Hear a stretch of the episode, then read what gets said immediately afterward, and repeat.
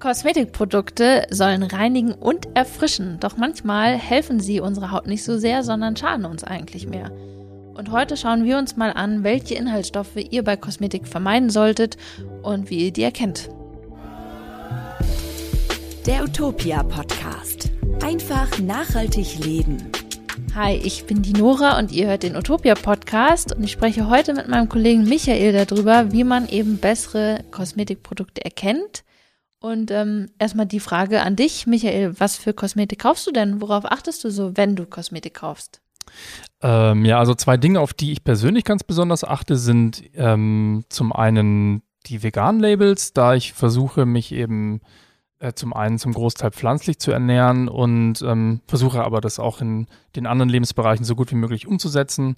Und auf der anderen Seite achte ich sehr darauf, dass auf Kosmetik, die ich kaufe, draufsteht, dass sie nicht komedogen ist. Das bedeutet, wenn man eben eine Haut hat, die sehr anfällig ist für Akne und auch eine sehr fettige Haut, dass diese Produkte dann nicht noch mehr Pickel bei mir auslösen. Genau, das sind die zwei Hauptkriterien für mich persönlich. Mhm. Cool. Ich schaue tatsächlich drauf, dass da keine einfachen oder einwertigen Alkohole drin sind. Und ich kann mir das so halb merken, wie die heißen. Ja. Und ich habe dann so einen Screenshot auf meinem Handy zwischen allen Fotos, wo die draufstehen. Ich habe das irgendwo mal, ich weiß nicht genau, irgendwo im Internet habe ich halt mal diese Auflistung gelesen, welche Inhaltsstoffe, welche Alkohole gut sind und welche schlecht. Ja. Und habe mir das einfach gescreenshottet und habe das jetzt immer parat sozusagen im Handy dabei. Du bist also schon ein bisschen nerdiger bei dem Thema unterwegs. Ein bisschen nerdiger bin ich unterwegs, ja, richtig. Genau, und gehe dann eben mit meinem Handy immer in die Drogerie und stehe da stundenlang teilweise vor den Regalen und suche mir meine neue Kosmetik aus. Ja. Wow. Genau. Am Ende dieser Folge haben wir auch noch eine Frage der Woche mitgebracht. Wie heißen die, Michael? Ja, die Frage der Woche ist dieses Mal, was bedeutet eigentlich die Aufschrift dermatologisch getestet auf einem Kosmetikprodukt? Da bin ich mal gespannt, was das bedeutet, weil es klingt ja ganz schlau. Es klingt sehr schlau und sehr positiv. Genau. Bevor es losgeht, noch ein Hinweis von unserem Sponsor Rossmann. Mit Isana Pure hat Rossmann neue Reinigungs- und Pflegeprodukte entwickelt, die Codecheck geprüft sind. Codecheck erklärt unabhängig und leicht verständlich, welche Auswirkungen Inhaltsstoffe in Lebensmitteln und Kosmetik auf die Welt und die Gesundheit haben. Die Isana Pure Produkte sind frei von Parfüm, Silikonen, Parabenen, Paraffinen und auch Mikroplastik. Großartig, oder? Was das genau bedeutet, erfahrt ihr in der nun folgenden Folge. Also bleibt dran.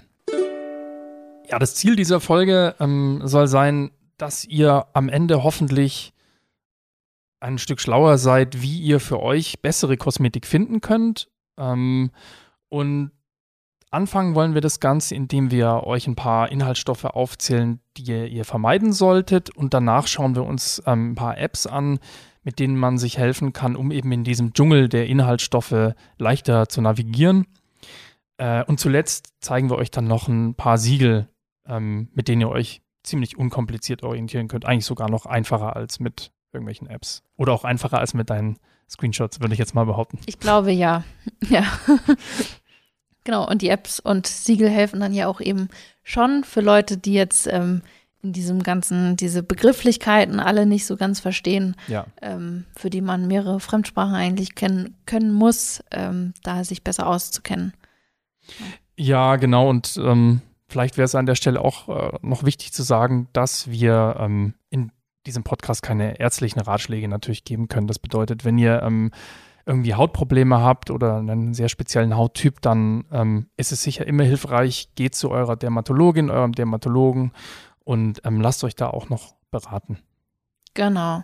Und auch noch ein vorneweg Appell sozusagen, wir können nicht alle Inhaltsstoffe euch jetzt nennen, die irgendwer vielleicht vermeiden sollte. Wir haben uns eigentlich mal im Vorfeld dieser Podcast-Folge überlegt, wir machen erstmal, nennen wir euch alle Inhaltsstoffe, die absolut niemals in Kosmetik drin sein dürften, haben aber dann festgestellt, dass es zum einen sehr, sehr, sehr viele sind und dann halt auch so ist, es sind nicht für alle gleich. Also es ist zum Beispiel, du verträgst jetzt keine bestimmten Öle, also Michael, ich habe, glaube ich, kein Problem mit Ölen, zumindest wüsste ich das nicht, also ich muss da nicht drauf achten, deswegen können wir nicht rein pauschal sagen, Öle sind schlecht. Aber es gibt halt so eine Auswahl an Inhaltsstoffen, die man vermeiden sollte, also die jetzt schon allgemeiner gelten und die nennen wir euch jetzt einfach. Genau, also die sind schon eben im Grunde auf jede Person übertragbar, egal welchen Hauttyp ihr habt. Und ganz vorneweg ist das Mikroplastik. Sollten wahrscheinlich einige unter euch auch schon mal was von gehört haben. Das sind eben diese kleinen Plastikteilchen, die über das Abwasser dann auch in die Umwelt gelangen können und dort können sie auch ziemlich große Schäden anrichten. Genau. Ähnlich sind auch die Silikone, weil die ja auch teilweise sehr, sehr schlecht abbaubar sind. Also deswegen sind es so mit eine Kategorie, finde ich, Mikroplastik und Silikone. Zusätzlich ist das Problem bei Silikonen, dass die Haut undurchlässig machen. Also zum einen Wasser und aber auch Luft kommt dann nicht wirklich durch das Silikon. Also die Haut kann nicht mehr so gut atmen dann im Grunde, oder meinst du? Genau, das ist wie so eine Frischhaltefolie, die man so über die Haut legt. Ja, verstehe. Okay. Dann gibt es eben in gewisser Kosmetik leider auch Konservierungsstoffe zugesetzte und das sind vorneweg die Parabene und Formaldehyde und Parabene, die ähneln in ihrer Struktur, in ihrer chemischen Struktur eben dem weiblichen Sexualhormon Östrogen. Deshalb stehen sie eben im Verdacht, dass sie auch das Hormonsystem des Menschen beeinflussen könnten und über die Haut werden sie eben auch besonders leicht aufgenommen. Formaldehyde stehen eben leider im Verdacht, krebserregend zu sein und allergische Reaktionen oder eben sogar Allergien auszulösen und können die Haut und die Atemwege und die Augen reizen. Also seid ihr auch gut beraten, darauf eben zu verzichten. Genau. Das nächste haben wir mit reingenommen, obwohl es eigentlich nicht mehr ganz reingehört. Das ist nämlich das Aluminium. Ja. Das stand nämlich lange in Verdacht, natürlich Brustkrebs auszulösen oder nicht natürlich, es stand lange in Verdacht, das zu tun. Ich kann mich auch noch sehr gut erinnern in der Schulzeit, wo man hieß, niemals. Ja. Aber das hat sich geändert, weil letztes Jahr, also 2020, ist eine neue Studie veröffentlicht worden von dem Bundesinstitut für Risikobewertung.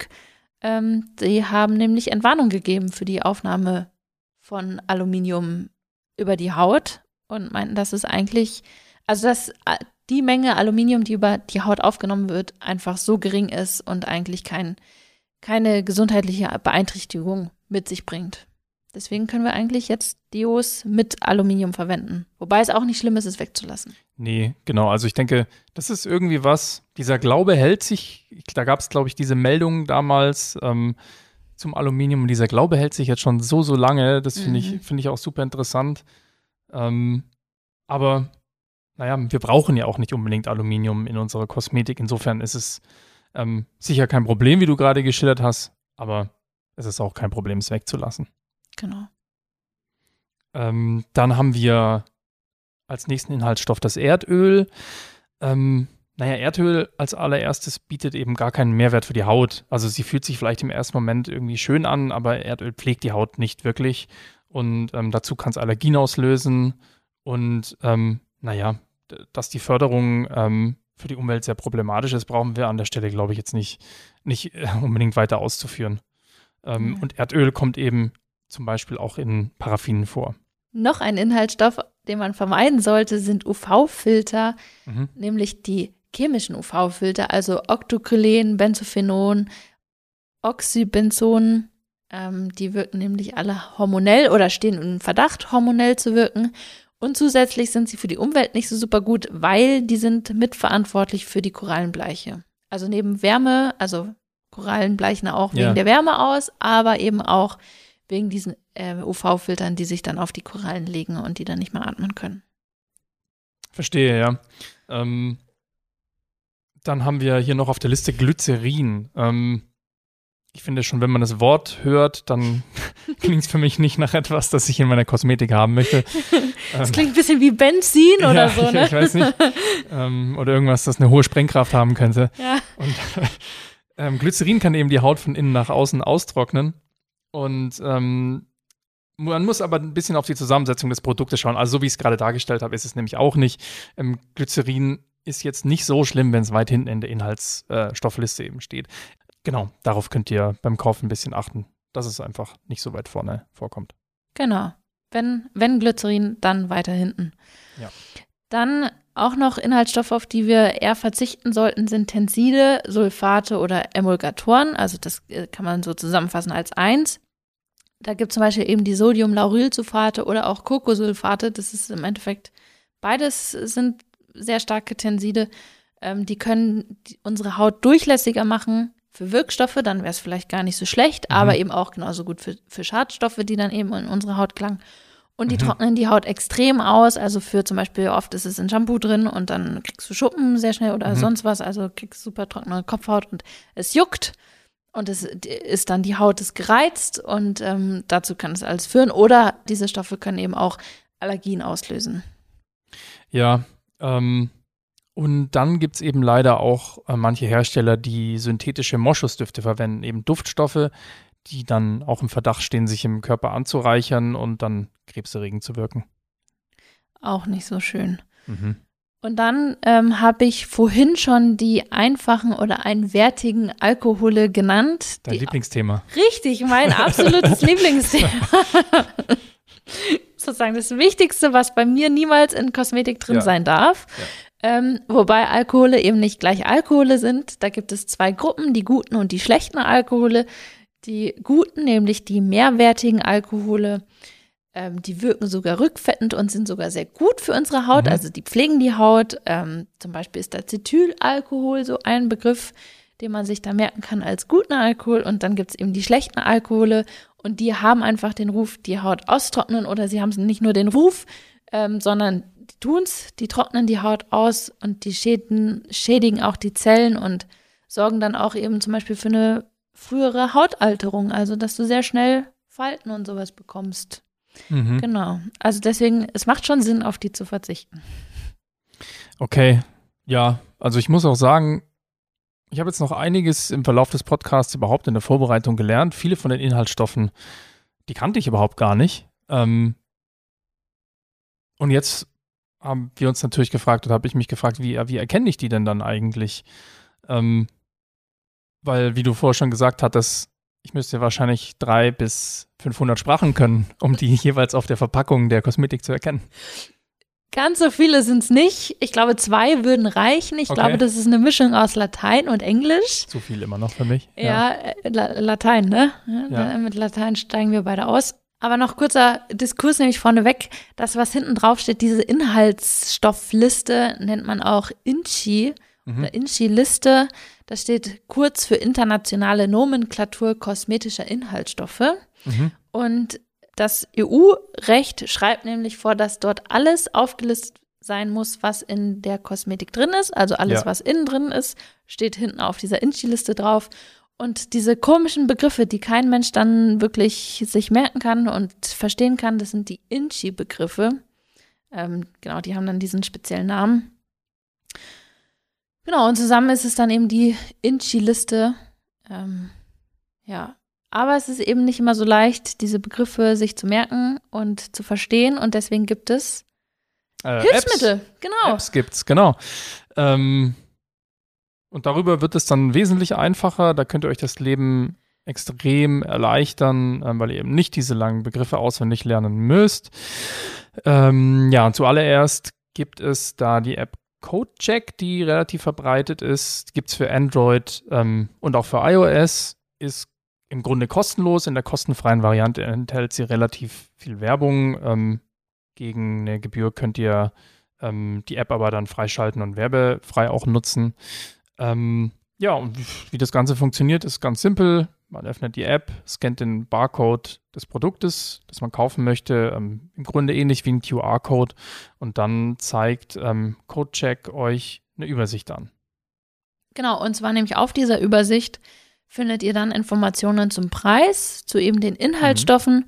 Und was ich auch noch ganz cool finde, sind die möglichen Alternativen, die da angezeigt werden. Also wenn man irgendwie, was weiß ich was, ein Haaröl hat und dann sind unten drunter noch andere Haaröle, die zum Beispiel, wenn vielleicht auch dein Lieblingsprodukt mal ausverkauft ist, dann könntest du da eine Alternative vielleicht finden dazu. Richtig. Und was ich auch noch ganz gut finde, was es in der App gibt, du kannst die Sachen kommentieren, also du kannst es selber kommentieren oder halt andere Nutzerinnen oder Nutzer haben das schon kommentiert vor dir und dann kannst du dir einfach die Kommentare durchlesen und ich finde, da findet man auch noch immer mal ganz gute Hinweise, so irgendwie von wegen, dass dann da steht, ah nee, hat meine Haare trocken gemacht und ich habe lockige Haare und man selber weiß ja auch so, ah, ich habe auch lockige Haare, dann kann es bei mir ähnlich nicht funktionieren oder es könnte ähnlich gut funktionieren oder so. Also ich finde die Kommentare auch immer ganz gut. Da hat man dann vielleicht doch wieder den Bezug noch mehr zu den Menschen mit einem ähnlichen Hauttyp oder mit ähnlichen Begebenheiten, die man selber hat. Das ist eigentlich ganz schlau, dass man sich dann auch daran ein bisschen orientieren kann. Ja. Und im Grunde funktioniert das Ganze ja wie so ein Ampelsystem, habe ich gesehen. Also sehr bedenkliche Inhaltsstoffe sind einfach rot markiert, dann gibt es noch bedenkliche, die sind orange, es gibt leicht bedenkliche, die sind hellgrün und die unbedenklichen sind dann dunkelgrün, also relativ einfach zu erkennen.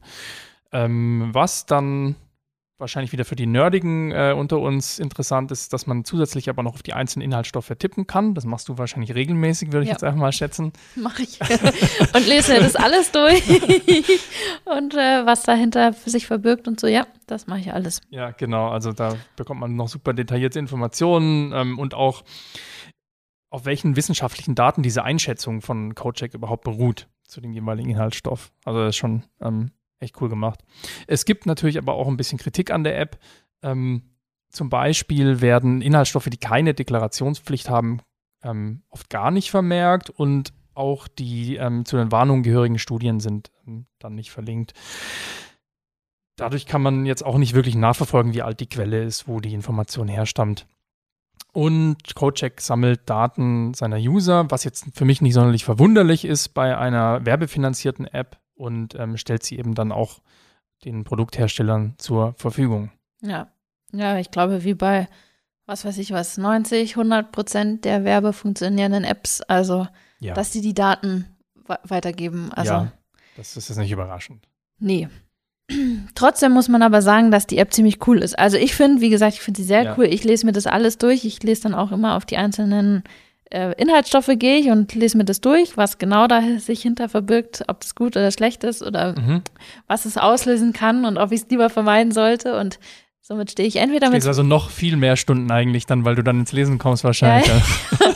Ja, ich kann Stunden… Du kannst Studien lesen im DM.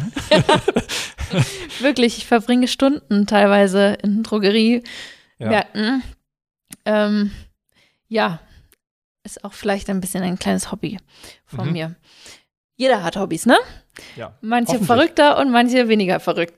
Gut, also es gibt aber noch andere Apps. Also Codecheck ist nicht die einzige App, die man da sich zu Hilfe nehmen kann.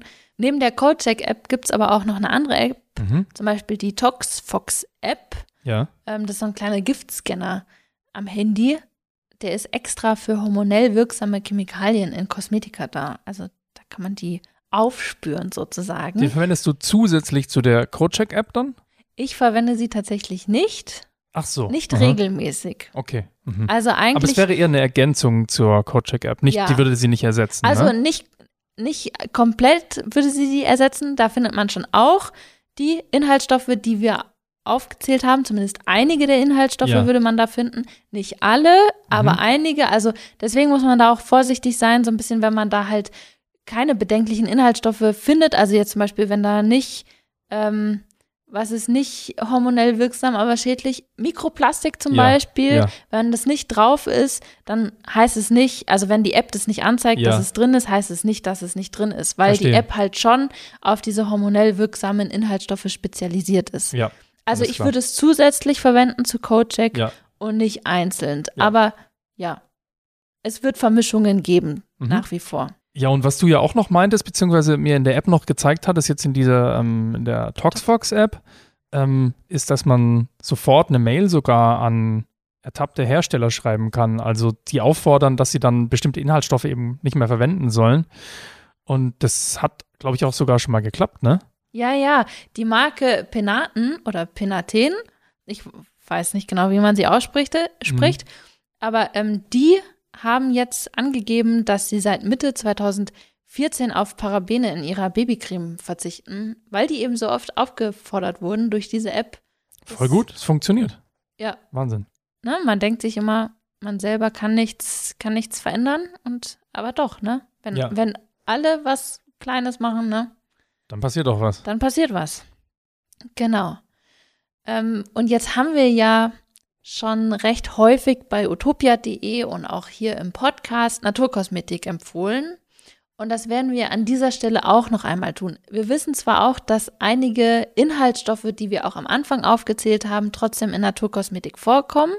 Es gibt aber genug Inhaltsstoffe, die eben in Naturkosmetik nicht vorkommen dürfen, so wie zum Beispiel Mikroplastik und Silikone und auch viele von den Sulfaten, also Sodiumlaurylsulfat, dürfen nicht drin vorkommen in Naturkosmetik.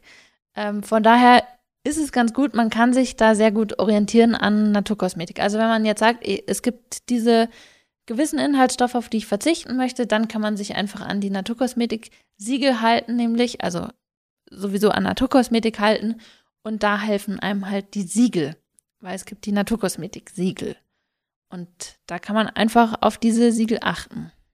Ja, es ist eine ganz schöne Alternative, um es sich eben leichter zu machen. Auch die Siegel sind nicht perfekt, aber sie können eben eine kleine Hilfe sein.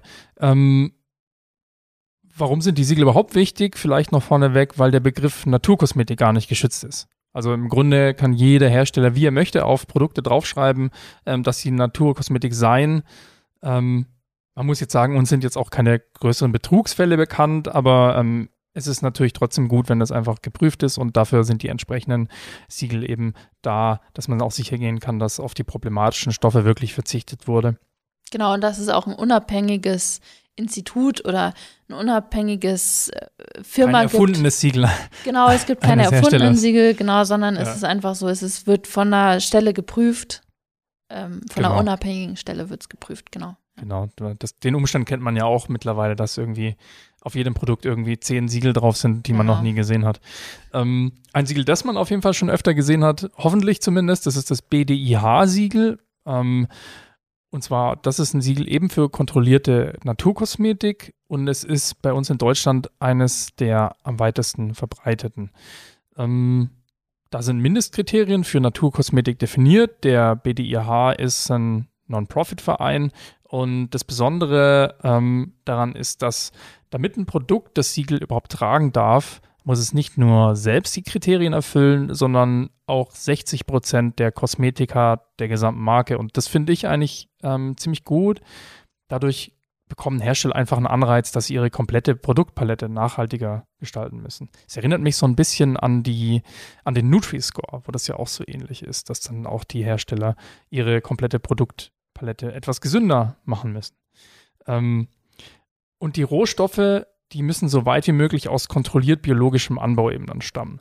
Nicht erlaubt sind dann organisch-synthetische Farbstoffe, synthetische Duftstoffe, ethoxylierte Rohstoffe, Silikone, Paraffine und andere Erdölprodukte.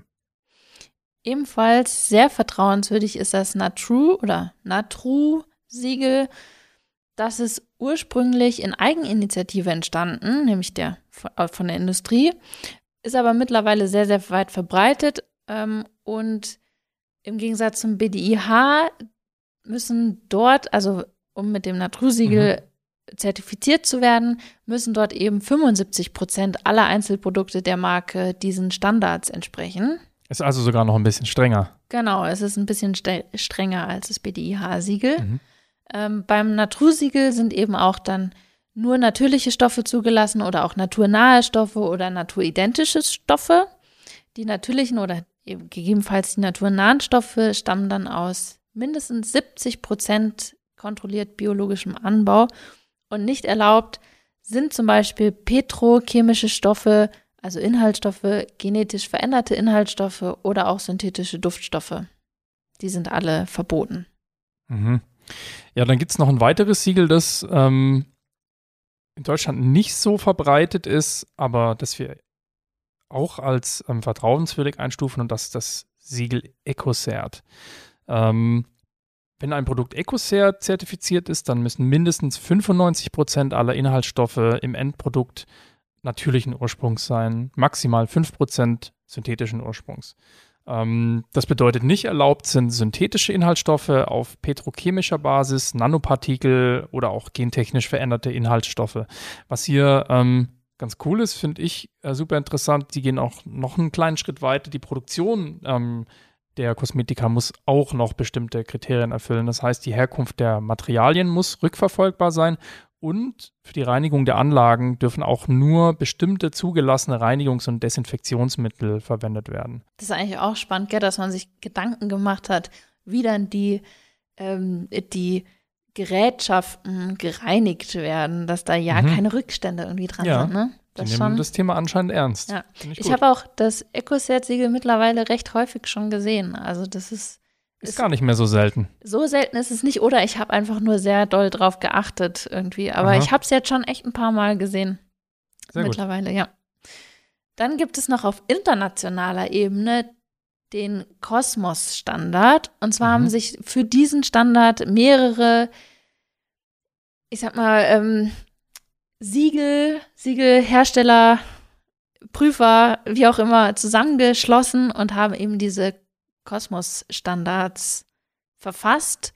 Und mittlerweile gibt es dann sozusagen das BDIH-Siegel mit dem COSMOS-Zusatz oder auch das Ecocert-Siegel, weil die beiden sind unter anderem dabei eben bei diesem Verband, diesem COSMOS-Verband.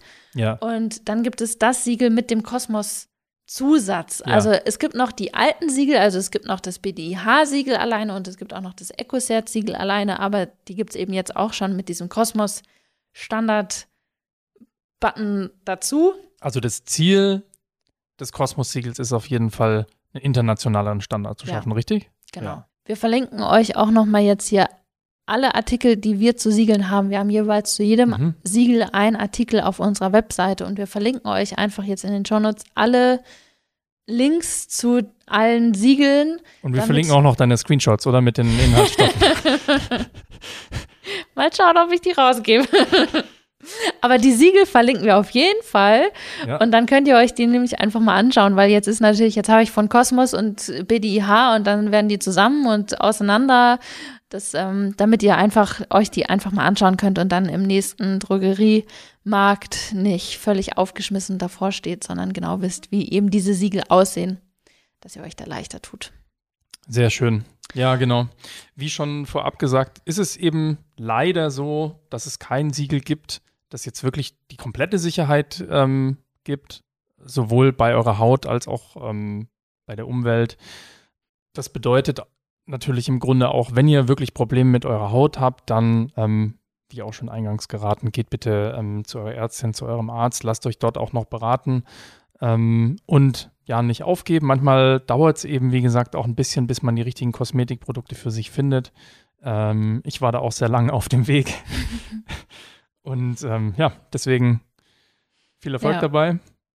Es ist ja auch so, ne, im Endeffekt kann man sagen, ich bin immer noch auf der Suche nach der perfekten Kosmetik, sonst würde ich nicht stundenlang in der Drogerie stehen. Also es ist ja…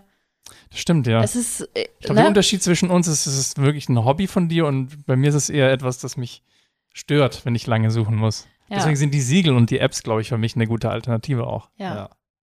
Kannst du ja mal ausprobieren. Ja. Jetzt haben wir aber noch die Frage der Woche, nämlich, was bedeutet denn dermatologisch getestet? Ach ja, genau, die Frage der Woche. Ja, super interessant. Bevor wir diese Folge hier aufgezeichnet haben, wusste ich das selber nicht und war dem Irrglauben verfallen, wie möglicherweise viele Menschen, dass die Aufschrift dermatologisch getestet oder klinisch getestet auf kosmetischen Produkten oder überhaupt auf Produkten, dass es irgendeine gewisse Aussagekraft hat und dem ist wohl überhaupt gar nicht so, weil um diese Aussage auf ein Produkt zu drucken, reicht es im Grunde aus, wenn bei irgendwelchen Tests des Herstellers ein Dermatologe, eine Dermatologin anwesend war. Es gibt auch überhaupt gar keine Vorgaben dazu, welche Ergebnisse dann bei diesen Tests herausgekommen sind. Die Aussage geht also gegen Null. Das ist ja tatsächlich so wie, da war einer da, Genau. Und wer hat vielleicht einen Kaffee getrunken, während getestet wurde und ging dann wieder. Super, das ist doch, ja, also das ist eher nicht kein Siegel, dem man unbedingt vertrauen sollte. Anders als unser Naturkosmetik-Siegeln. Richtig. Die werden geprüft von, da war nicht nur jemand anwesend. Hoffentlich. Hoffentlich, aber man geht davon aus. Davon gehen wir aus, ja. Genau. Sehr schön. Dann war es auch schon wieder. Ich danke dir für die Erklärungen, für das dermatologisch getestet und auch sonst für die ganze Folge. Danke ich dir vielmals, Michael. Danke dir, hat Spaß gemacht. Genau, mir auch. Und falls ihr jetzt da draußen noch Vorschläge und Feedback an uns habt, könnt ihr uns eine E-Mail schreiben, nämlich an redaktion@utopia.de mit dem Betreff Podcast. Wir freuen uns natürlich auch, wenn ihr uns eine Bewertung dalasst bei Apple Podcast oder wo auch immer ihr unseren Podcast gerade hört. Freuen wir uns sehr. Genauso freuen wir uns natürlich auch, wenn ihr unseren Podcast abonniert. Außerdem verpasst ihr dann auch keine weiteren Folgen mehr, wenn ihr das tut. Also wünschen wir euch bis dahin eine gute Zeit und bis dann. Bis dann. Tschüss. Der Utopia Podcast. Einfach nachhaltig leben.